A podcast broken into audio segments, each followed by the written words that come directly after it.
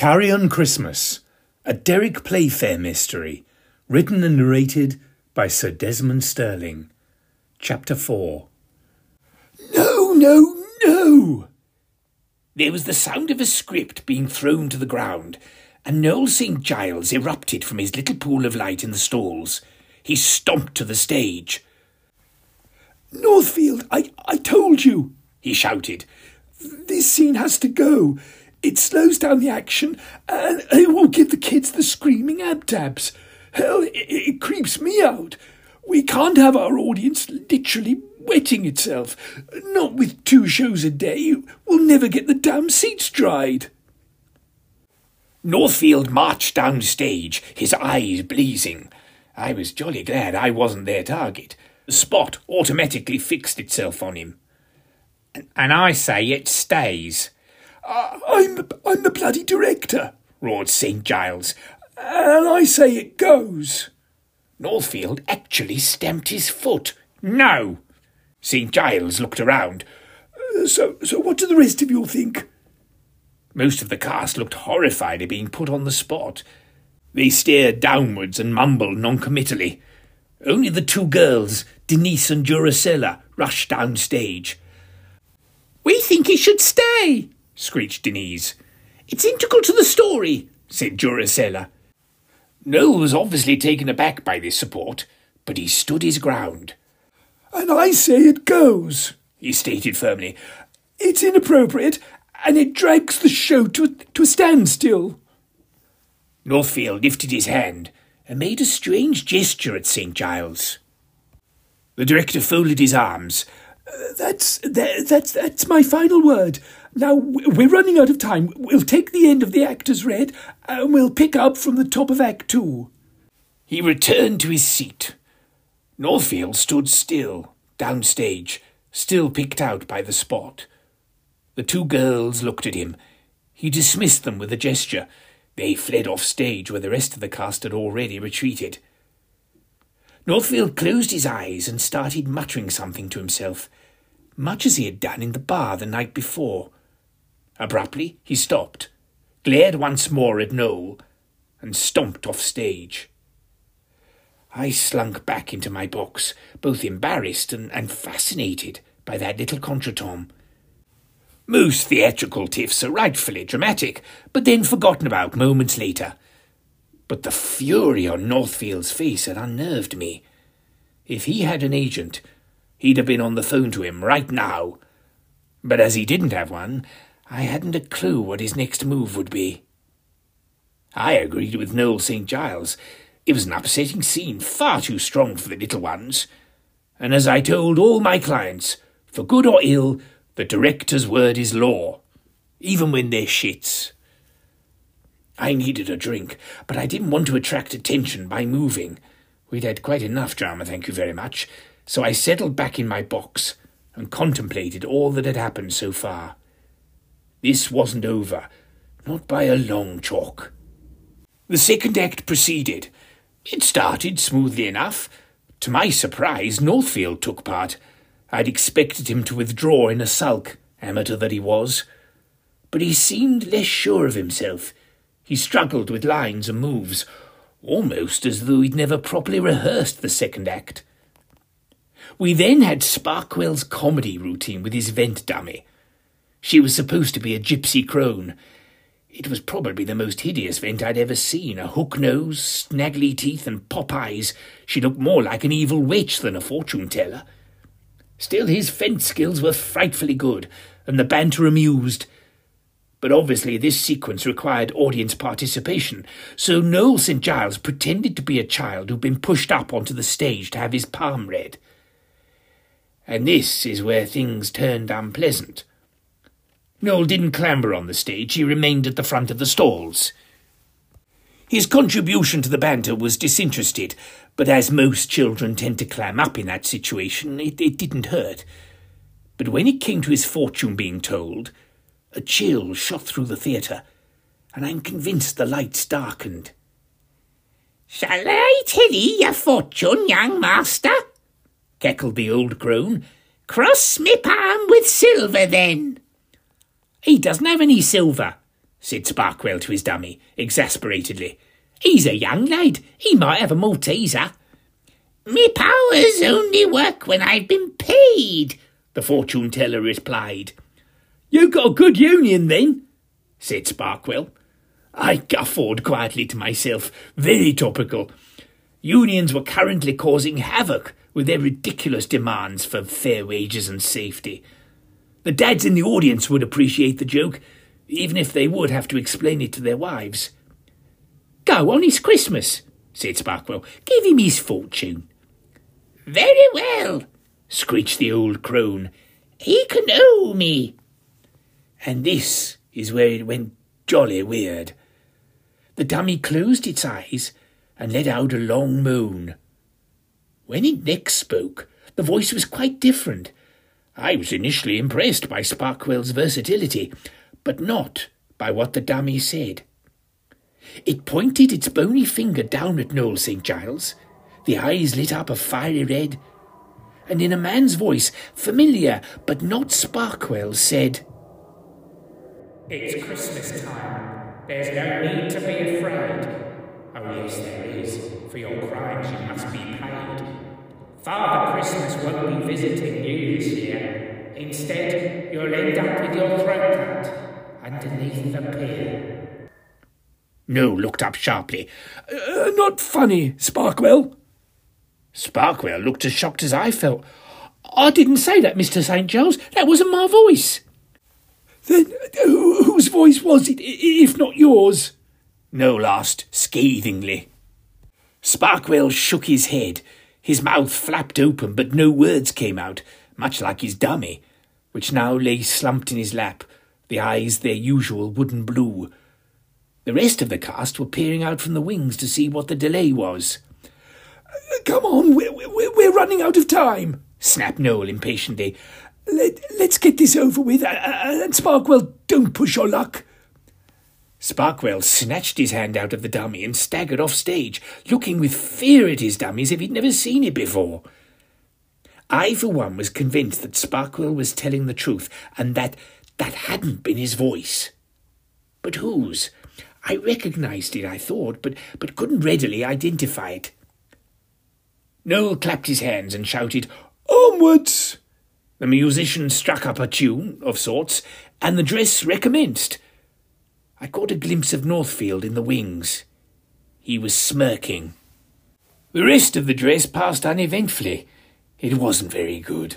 The cast were distracted and nervous. They, they gabbled their lines, rocketing themselves towards the finale as if their lives depended on it. Perhaps they did. Only Northfield seemed composed, although his performance was mediocre at best. Even when his villainous demon king was vanquished, he showed no emotion, just a bored contempt, like a disgraced politician who knows that the punishment being meted out is nothing to worry about, and that his place in the House of Lords is assured. But I was very proud of Compton. He performed marvels with rather naff material and unhelpful circumstances. I just hoped he was going to get through the run without diving into the nearest whisky bottle. I doubted that I would manage it. After the dress finished, I didn't hang around for the notes. I sent a message backstage to Compton that I would see him in the foyer. I had plenty of time until my train, and while I couldn't wait to flee Heelmouth and start my Christmas partying properly, I felt uneasy about abandoning poor old Pontsfoot. While lurking in the foyer, I met the manager of the theatre. He was a dwarf called Grendel O'Malley. He'd been part of a famous troupe called the Pocket Size Pals, and during a summer season headlined by Hope and Keen with Clodagh Rogers, he'd fallen in love with a local girl and had remained behind, easily earning himself that manager job as no one else in the business wanted to live in Heelmouth. I introduced myself, and he invited me into his office for a snifter. I warmed to him immediately. He had a twinkle in his eye and an obvious love of the theatre. I asked him for his thoughts about the panto. He shook his head. People here are desperate for theatre, and they'll flock to see this, he said. But it's not much cop, is it? Your chap is good, he added hastily, but otherwise, some of the casting is a bit rum, I suggested tentatively. That Northfield cove. Grendel snorted. Well, they had no choice. Why? I asked. No Northfield, no show. He enjoyed my puzzlement. He's paying for the whole thing. My eyebrows whizzed up so high that they briefly joined my afro. He's the producer? I gasped. Well, not quite, but he's the main backer. Then why? I quickly filled Grendel in about the confrontation during the dress. Northfield could have pulled rank far more than he did. Grendel poured me another drink. He was rapidly becoming my favourite theatre manager of all time.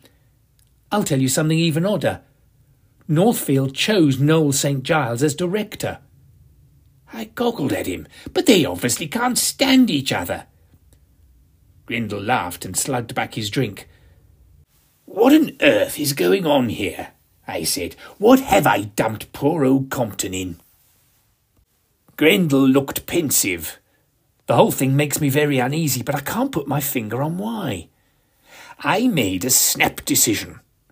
Could I have a seat for tonight? I asked Grendel. I was planning to get the train data, but twelve hours extra won't hurt me. Not only did the little darling offer me a comp, but also arranged for a telegram to be sent to my hosts explaining my delay. I don't know why I decided to stay for the first night.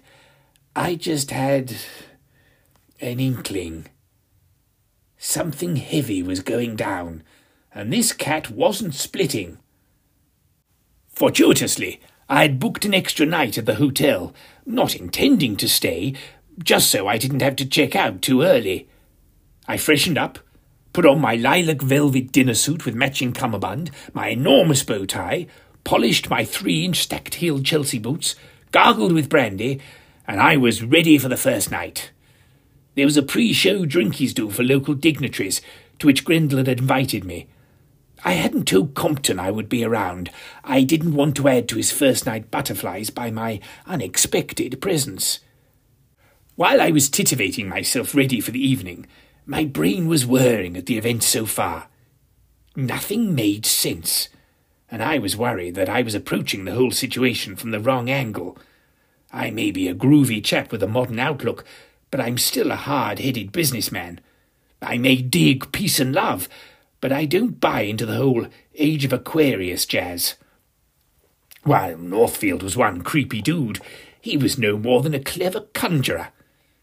I couldn't see what his motives were for paying for this panto. I guessed it was for some self-aggrandisement. Maybe it was just to impress the chicks. Nothing impresses an actress more than paying for a show in which she can star, but Northfield didn't strike me as a cat who was motivated by the happenings in his British Home Store's Y-fronts. The pier had been lit up properly and looked gayer and more enticing than it had done the night before. The snow had stopped, but there was a thick, crunchy layer on the ground, and more threatened later. A steady stream of people were walking towards the theatre, so it looked like there could be a gratifyingly healthy audience. Grendel was in the foyer, smart in his presumably bespoke, dinner jacket. He grabbed me and led me into a corner. Noel St. Giles has gone missing, he hissed. Left the theatre after giving notes and hasn't been seen since.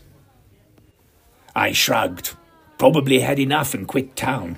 He's an amateur, I could sense it a mile off, and doesn't care if he's letting his cast down. Grendel still looked worried. It's outrageous. A director not staying for the first night. Oh, they're probably better off without him, I said. Grendel led me to the theatre bar, a tiny little room ringed by portholes overlooking the sea. Fairy lights were draped across the bar, and a young barmaid was pouring glasses of Babycham.